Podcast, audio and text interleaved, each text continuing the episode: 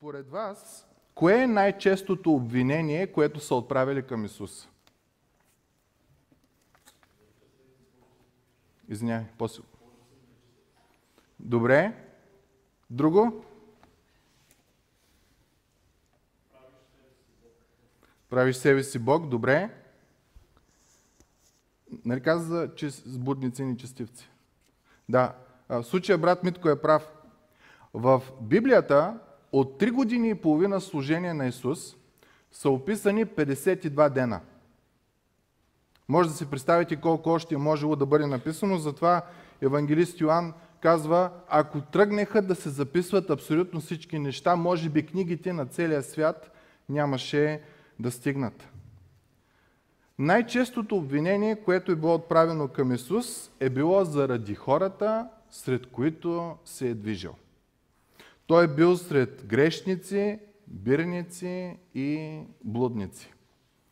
Историята, която ще разгледаме днеска от неговия живот, се занимава точно с тази част. Ще ви моля да отворите Библиите си на Евангелието на Лука, глава 15.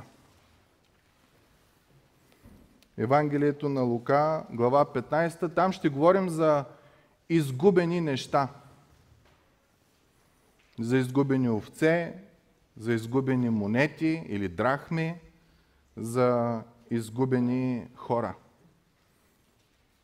И вярвам, че тия три притчи ние ще ги разгледаме тази неделя и следващата. Ще ни напомнят много относно състоянието в живота, в което ние се намираме. Няма човек около нас, който да не е губил нещо, което е скъпо за него. Някои си губят котките. Оня ден, като се разхождахме из Казанлък с съпругата ми, едно момиче дойде с един лист и каза, това е Чочко, ако го намерите, моля звънете на еди кой си номер.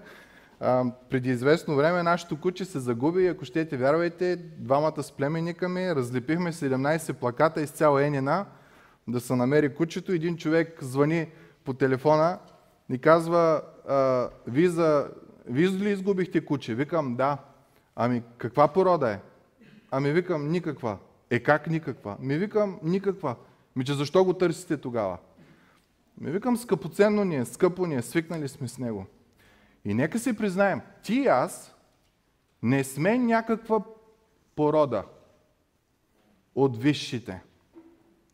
Тая притча, която тия притчи, които Исус ще разкаже, ще говорят за това, че независимо, че ти не си никаква порода според човешките разбирания, не си от знатен род, не си от социално положение, социален статут или това, Божията любов към тебе е невероятна. И това е красотата на това, което изповядва християнството. Бог обича всички. Ама като кажем Бог обича всички, това не е както ти и аз обичаме всички. Ние си имаме нещо на ум към някой винаги. И това е борбата, с която се борим. Изповедта, може би, която имаме всеки ден, Бог да премахне тая арогантност, която е в нас. Когато Бог обича, Бог обича до край. След малко ще обърнем внимание на тази част. Интересното на това, което обърнахме внимание в началото, че най-честото обвинение към Исус е било, че е с грешници, с бирници и с блудници. Бирник, между другото, е човек, който е в днешно време данъчен инспектор. Това е думата, която се е използвала.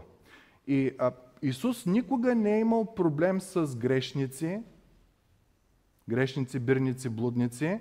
Исус винаги е имал проблем с тия, които са си мислили, че са праведни.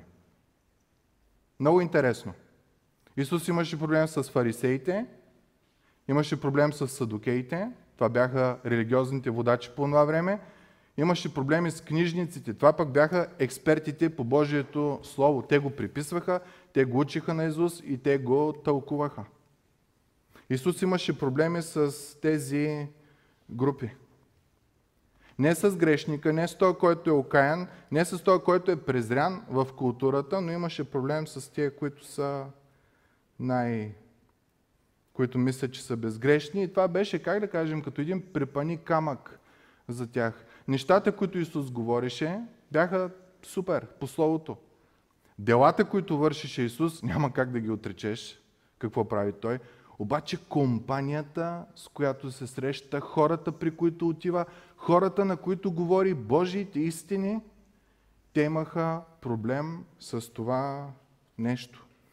И от 52 дена, описани в Евангелията от служението на Исус, имаме 6 пъти атака към Исус, обвинение към Исус, че се събира с такъв вид хора. Това, между другото, е доста, доста материал за такова нещо. Какъв е отговора на Исус, когато те го обвиняват, че се събира с такива хора? Всички го знаем. Лекарят не идва при здравия, а отива при болния. Когато ти осъзнаеш, че нещо не е вред в тебе, тогава ти отиваш на лекар. Ако си мислиш, че всичко ти е наред, ти не ходиш на лекар. Ние християните, между другото, сме тези, които сме отишли при лекарят на лекарите. Нашия Господ и Спасител Исус Христос. Преди малко една от песните, които пяхме, Той изцерява всичките ти болести и Той е много повече от това. Той венчава с милост душата ти. Представете ли си? Какви думи използва Словото? Дори псалма казва, благославяй душе моя Господа и всичко, което е вътре в мене, нека хвали святото му име. Защо? Прощава греховете ти, изкупва отрова живота ти, венчава ти с милосърдие, изцелява болестите ти. Ние сме отишли при царя на царете, при Бога на боговете, при господаря на господарите, при лекаря на лекарите, при единственият, който има силата и да ни възлюби, и да ни опази в любовта си. И това искам да ви кажа, мили приятели, е най-честия грях, който ние като християни имаме. Ние си казваме, на мен Бог ми помогна в момент на отеснение и аз повече тия хора, с които до сега съм бил, няма никакво отношение да им обърна. Никакво внимание да им обърна. Те са смотани, аз са извадих от блатото, нека те да се спасяват. Много често взаимоотношенията ни с други брати и сестри, които имат проблем нещо в църквата е по същия начин. Той едно говори, друго прави, няма да му обръщаме внимание. Когато виждаме, че тук ще видим нещо уникално в тия притчи относно Божия характер. Апостол Павел пише към един млад пастир, наречен Тит, към една църква в Крит. Пише следното. Напомняй на църквата, на Божиите хора, това е трета глава, Тит, да се покоряват на началства и власти, да ги слушат, да бъдат готови за всяко добро дело. Ти и аз готови ли сме за всяко добро дело? Да не злословят никого. Това са добрите дела. Да не се препират. Това са отрицателната. Да не, да не, да не. Много често ние си казваме християнството е не, не, не, не, не, обаче и двете са. Да не злословят, да не припират, а какъв да бъдеш? Да бъдат нежни да показват съвършенна кротост към всички човеци. И ако обърнем внимание, четейки Евангелията, ще видим, че думите, с които Исус е описан, е нежен и кротък.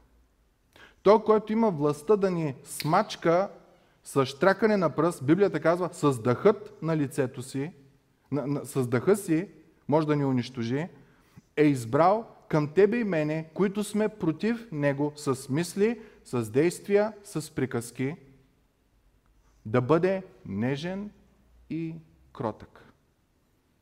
Можеше да ни смачка, но избра да е нежен и кротък към нас. Следователно, ние, неговите хора, които разказваме на другите хора за него, какво трябва да е нашата характеристика, да сме нежни и кротки.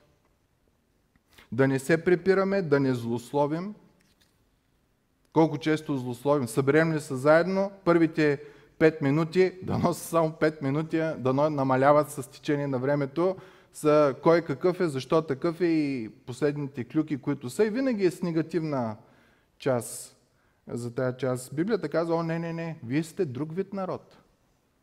Вие сте други хора. Вие сте за благословение. Трябва да си нежен и да си кротък към всички човеци. Аз мога да съм кротък към тия, които обичам. Ама Библията казва, трябва да съм кротък към към всички. И продължава. Причината коя е? Това е много важно. Едно е само да ти налагат, налагат, налагат. Друго е да ти обяснат защо. Като спорим с тинейджери, казваме им какво трябва да правят, как трябва да го правят, кой е въпросът, който винаги излиза. Защо? Защо трябва да го правят това? Защо трябва да го правят това? Защо? Е, Бог знае, че спрямо Него ние сме тинейджери. И обяснява апостол Павел. Защото и ние някога бяхме неразумни, непокорни, измамвани, поробени от най-различни страсти и удоволствия, и като живеехме в злоба и завист, бяхме отвратителни и се мразихме един друг. Причината, поради която ти трябва да си мил и благ, е, че преди да повярваш Бог, ти си бил, думата е много интересна, отвратителен. И дори един друг се мразихме, намирахме си се косури. Какво трябва да правим? И стих четвърти е винаги най-красивия стих за всеки един християнин. Но, когато се яви благостта на Бога, нашия Спасител, и Неговата любов към човеците, Той ни спаси. Ти и аз не сме имали нужда от поправка, ти и аз не сме имали нужда от ремонт, ако ти хлопа дъската, да я набият, да не хлопа, ти и аз сме имали нужда от спасение. От друго не сме имали нужда.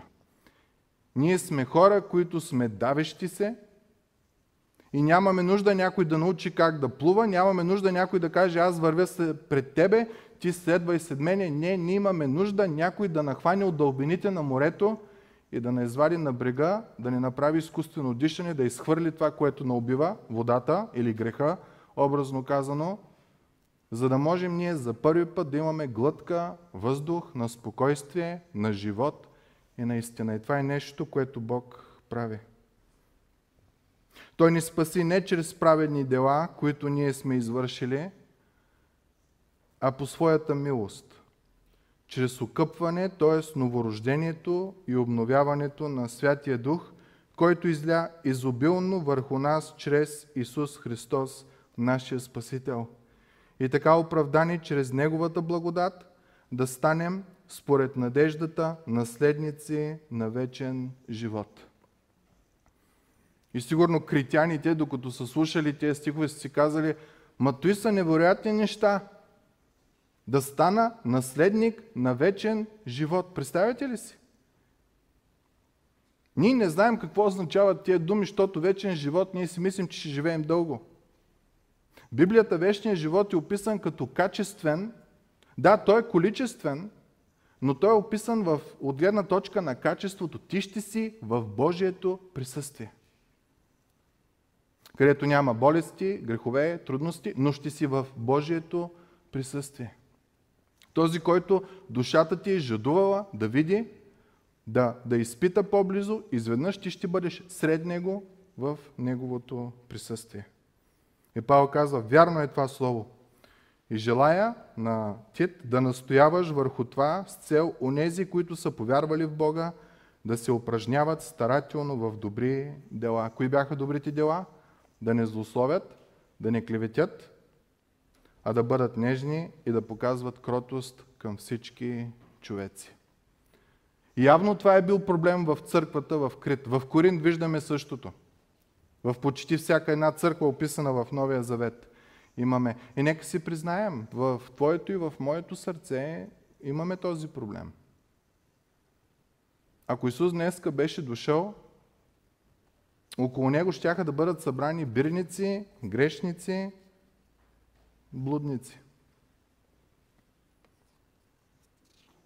Ще е хубаво да обърнем внимание, че всеки път, когато ние клеветиме, всеки път, когато ние обиждаме някой, в Библията има една личност, която е наречена клеветникът. Знаете ли кой той е? Сатана.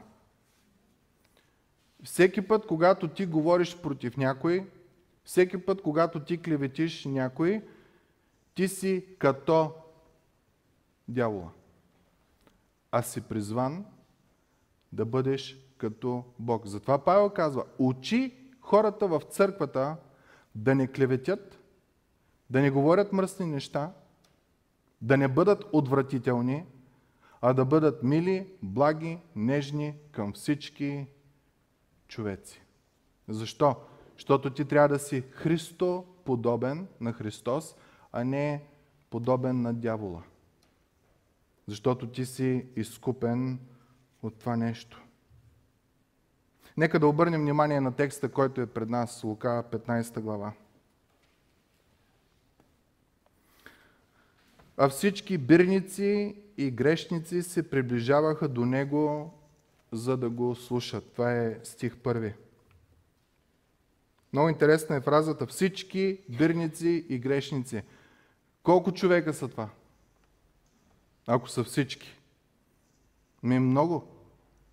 Интересното е, че те отиват при него с една единствена цел, за да го слушат. Вярно, може да са тръгнали в началото за делата, нали, за чудесата, които върши, но накрая са отишли заради думите. И тук искам да обърна внимание, кои са бирници и кои са грешници. В оная култура за грешник се е смятал всеки човек, който има някакъв физически недък или някаква болест. Идеята е била, че ти нещо си съгрешил или ти и роди, или родителите ти, затова ти си сляп, глух, хром, а, сакат, каквото искате, попълнете. Това са били грешните хора. Бирниците, това са били данъчните. И това са били евреи, които са купили правото от Римската империя да събират данъците от населението за Римската империя. Което означало, че Римската империя веднага им е давала по един или двама войника, легионера, да стоят до тях. Което означало, че той, който събира данъците, това, което той е правил, примерно ако данъка е две монети, той е казал, събираме три монети. И тези три монети, каквото остане, си ги разделят между бирника и между двамата или единия войник. Та работата е била гъста. Рим не го е интересувало колко си събирал отгоре. Рим го е интересувало данъка да е бил платен. И тия хора са били най-мразени. Защо? Защото са израелтяни и лъжат и мажат еврейския народ. Та, от една страна са били родоостъпници, от друга страна са били мошенници. Такива хора, които самата им работа е била като лъжовна работа. Работили са против собствения си народ. Та са били много мразени. Грешниците ние разбрахме кои са и други вид грешници има, такива, които се явяват на, в Божието присъствие в храма по това време, само когато са големите празници, както ние днес го правим на Рождество и на Великден. Това са грешниците и бирници. Хората, които знаят, че нямат място до Божието присъствие. Защо? Културата така им е казала и съвестта им ги е изобличила. Те знаят, че нещо не е наред. Те са отрудени, те са обременени, те нямат мир в душата си. И изведнъж се явява някой сред всичките учители, които ги има религиозни по това време, който казва, елате при мене всички, които сте отрудени и обременени и ще намерите покой на душите си. Елате при мене, защото аз съм кротък и аз съм благ. А всички други учители по това време са казвали, о, ти си блудница, бягай от тук. Ти си бирник, не искам да те виждам. Ти си куц, хляб, сляп, хром, ти не идваш на църква редовно, ти не правиш това, ти нямаш връзка с Бога. Тия хора са били щупени от греха си, щупени от културата, която е била по това време. Спомните ли си притчата, ние ще разгледаме и нея. Един бирник от тия продажниците, родоотстъпниците и един фарисей от, от, от каймака на обществото. По това време да ожениш дъщеря си за фарисей е било най-хубавото нещо. Отиват в храма и се молят. Единия няма очи да погледне към, към небето. Прости на мене грешника. Другия почва Благодаря ти, Господи, че си ме създал. Аз давам десятък от това, помагам на това, давам това, давам това, няма покаяние. Исус каза, кой от двамата си отиде простен? Всички знаем кой. Берника. Тук притчата говори отново за такива. Праведните, фарисеите, като кажа праведните, с лека усмивка, защото не са праведни, а се мислят за праведни, обвиняват Исус, че отива с най-грешните, най-долните от обществото. И отиват за да го слушат. Отиват да слушат Божиите истини. Отиват да слушат Божията благодат. Стих 2. Фарисеите и книжниците роптаеха и казваха, този приема грешници и яде с тях. Тия хора трябва да са отхвърлени, те трябва да никой да не обръща внимание, а той отива да яде и ги приема. Представете ли си? Имат проблем с тях. Стих 3 е най-хубавия. И той им каза една притча. Всеки път в Евангелието на Лука, когато някой тръгне да се изказва неподготвен, обикновено фразата след това е Исус му разказа една притча и от това, от което следва е той, който се изказва неподготвен, накрая се вижда в притчата като, като неправедния човек. Нека да разгледаме притчата, която Исус казва. Исус всъщност казва две притчи, които имат едно и също значение. В първата притча той говори за мъже. Кой от вас, това е стих 4, и ако имате Библията при вас, обърнете внимание на стих 8, казва или коя жена. Да говори за мъже, говори за жени. Идеята е, че той ще разкаже нещо, което е много близко до сърцето на хората, които са, са там.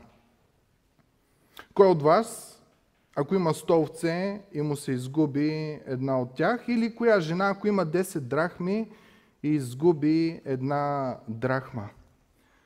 Трябва да обясним какво означават тия драхми. Защо една жена за една монета ще се притеснява толкова? По това време, ако ти не си женен, твоите родители са ти давали, мисля, че на български се казва пендали, ама не съм сигурен, като една огърлица, на която имало а, а, монети които са били златни или такива с висока стойност. И това е било зестрата, която ти си давала. И когато ти я носиш, тая огърлица, другите хора са виждали, че ти си неженена, т.е. търсиш си, си мъж. И ако търсиш мъж, ти а, даваш към брака пендалите си или тия златни монети. Това е било като, като зестрата. И всяка една жена по това време, като подарък от нейните родители, имала 10 такива монети. Исус тук казва, ако една жена изгуби една такава монета, тя лудва. Защо? Защото изведнъж това, което даваш зестрата е непълно. Са 9, а не са 10. Разбирате ли? Това е смисъла, когато се, говори. Но нека обърнем внимание първо на, на овцете. Стих четвърти. Кой от вас, ако има 100 овце и му се загуби една от тях, не оставя 99 в пустинята и не отива след изгубената докато я намери.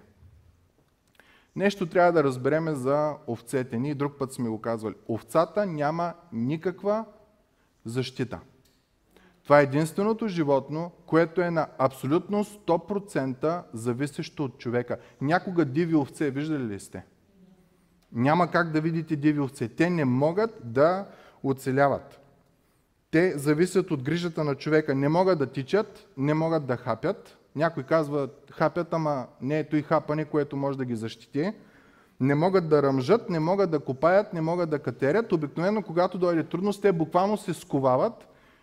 И затова ни казваме като овца, глупав. Като дойде трудност, ти се сковаваш и е, вълците най-често така хващат. Заобикалят стадото, то се сковава и те почват един по един, една по една овците да ги хващат.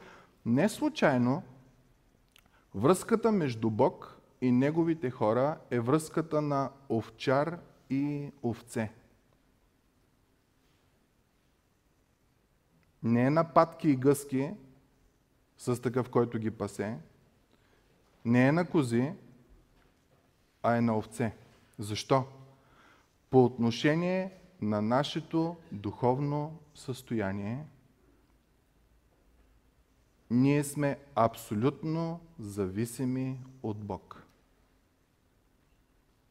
И затова Давид, цар във времето си, пастира на народа, казва Господ е пастир мой. Няма да остана в нужда. Той ме води на зелени пазбища, той ме успокоява, той ме завежда, той се грижи за мене, той приготвя трапеза в присъствието на неприятелите ми, той е помазал с миро главата ми, той, той, той, той, Давид казва, без Бог аз съм нищо, дори в един от псалмите, които пише, той казва, вън от тебе, от Бог, няма добро за мене. Та, живота на християните, духовната част е абсолютна нула без Божието присъствие.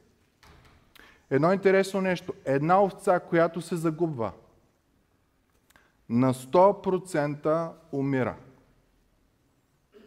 Проблема е, че те нямат чувство да се спрат, да се усетят, че са се отделили от стадото и да се върнат.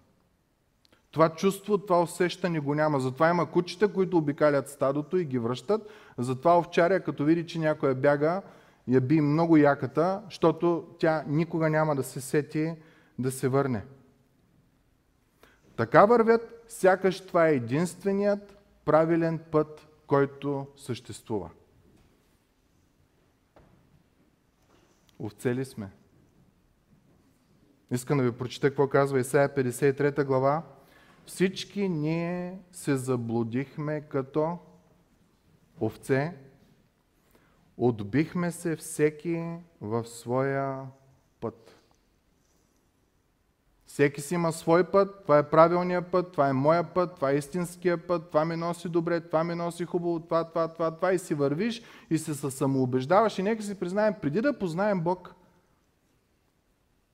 колко често ние сме вървяли в нашия си път, който е бил най-праведният. Пътя на чашката, пътя на спринцовката, пътя на хапчета, пътя на, на какво ли е. Това, което ни е успокоявало и ни е помагало ние да продължим напред. Дори не сме се и замислили, че имаме проблем с Бог. Щом Бог не ме е убил, щом Бог не ме е ударил шамар, щом Бог не ме е такова, значи всичко е наред между мене и, и Бога. Желание да се върнем – абсурд. Ние не знаем къде да се върнем.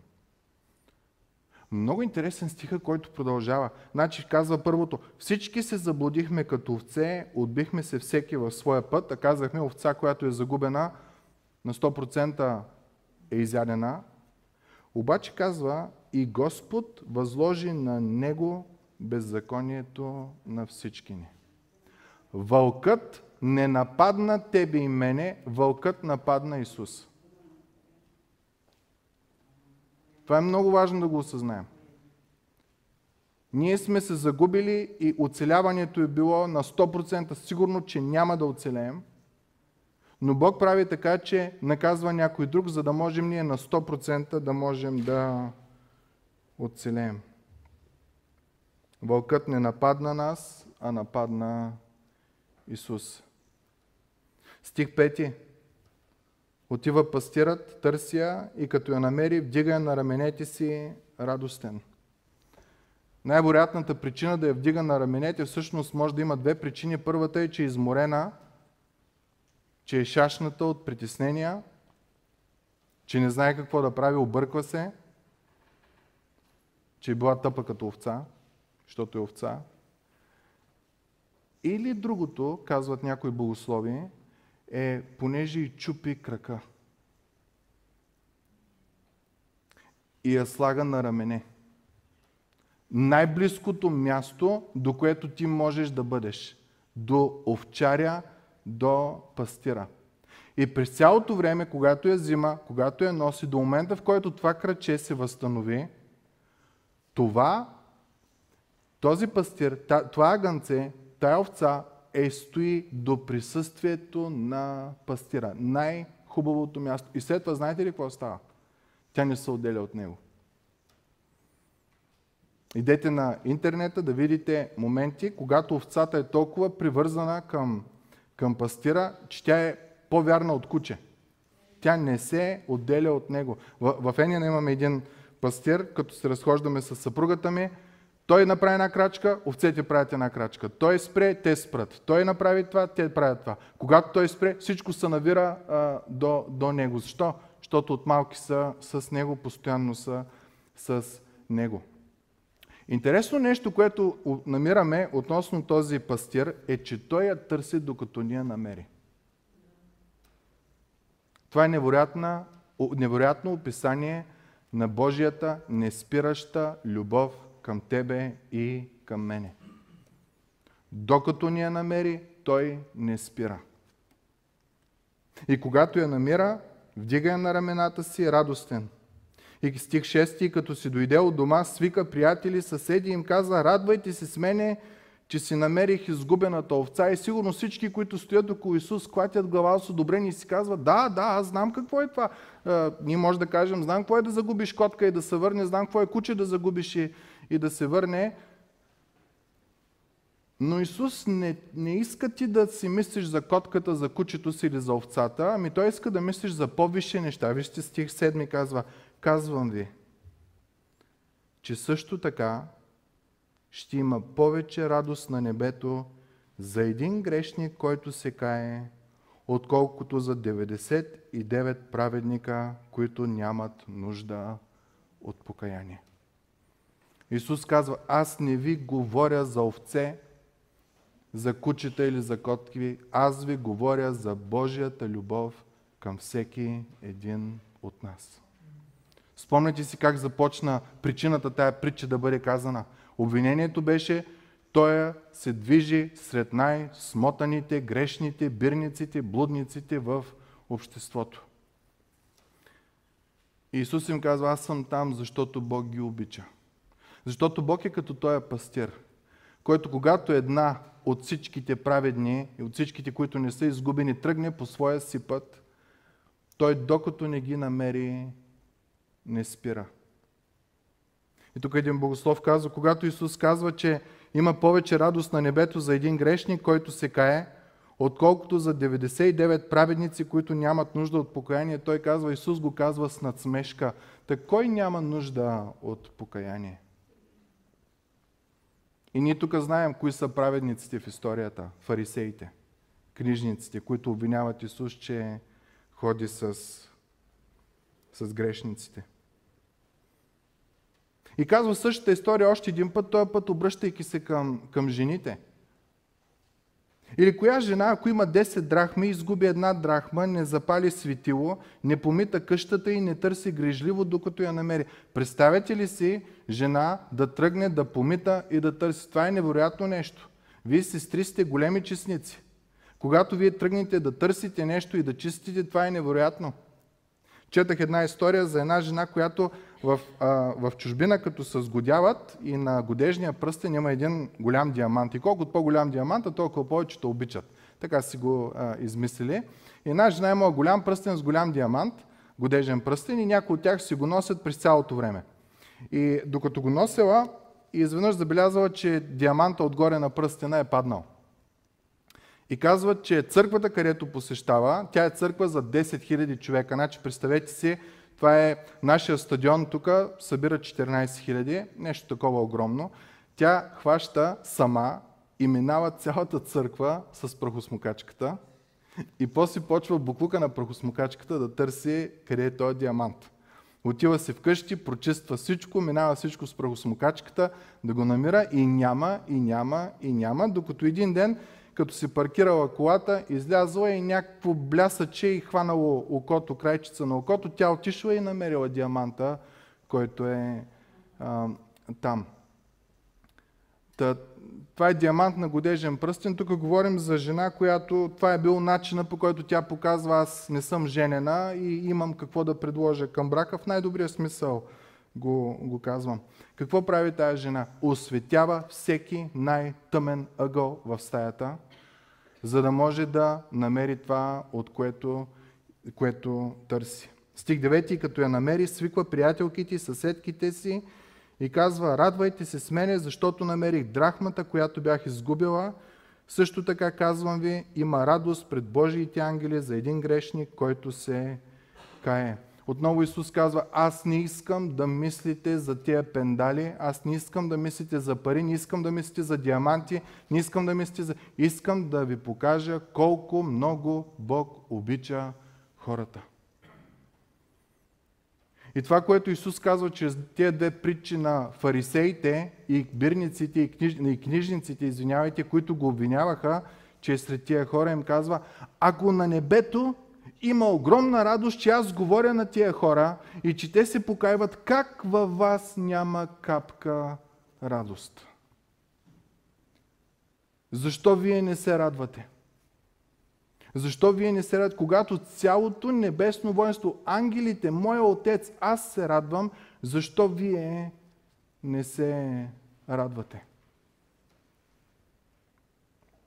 Представете ли си най-големия ви враг, най-омразния ви човек изведнъж да седне до вас на пейката в църква? И да стане и да свидетелства, че е бил ужасен, но Господ му е простил. Как ще се почувствате? Нека да ви задам въпрос още по-трудно. Още по-труден въпрос.